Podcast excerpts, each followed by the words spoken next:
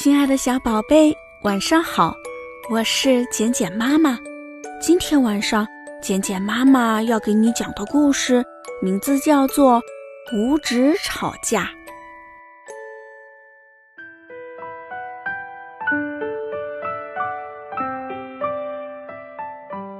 每个小朋友都有一双灵巧的手，每只手都有五个手指。本来。这五个手指头生活在一起是非常和气的，可是有一天，他们忽然闹起来了，各夸各的能力大、本领高，谁也不肯让谁。大拇指说：“每逢老师夸赞好学生的时候，总要把我翘起来。你们说，为什么不叫我做代表？”他刚说完。食指就怒气冲冲地说：“哼，你说的倒挺好。战士们上战场杀敌的时候，不论什么机械扳机，都归我管。你大拇指干这活不太熟悉吧？”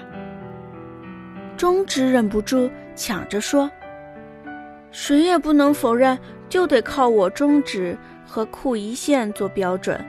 你们行，为什么不用你们做标准？”这样一来，谁也不服谁，都挺直胸脯想见个高低。连平常不爱说话的无名指，这回也忍不住了，骂道：“你们真会吹牛！你们别欺负我无名，我的能耐可不小。打仗时手榴弹是挺有用的武器，可是哪回头手榴弹不是我拉的弦呀？不信我拉一下，准把你们炸毁。”小指刚要起来争吵，忽然远处一蹦一跳的来了个皮球先生。皮球先生着急的嚷嚷说：“哎哎，自家兄弟可别闹翻了呀！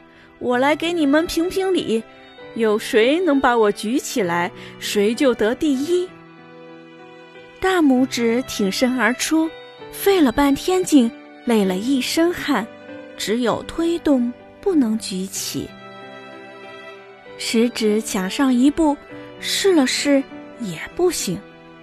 中指笑了笑说：“瞧我的吧！”可是他左推右推了好一会儿，还是不行。跟着无名指和小指也都试了，不论勾呀、挑呀、拖呀，都举不起皮球先生。皮球先生说：“你们合起来，一起使劲试试。”五个指头点了点头，大家一起使劲儿，一下子就把皮球先生举在空中。皮球先生笑嘻嘻地说：“你们团结起来就有力量，闹不团结，自高自大，就什么也干不成。”以后谁也不要居功自傲了。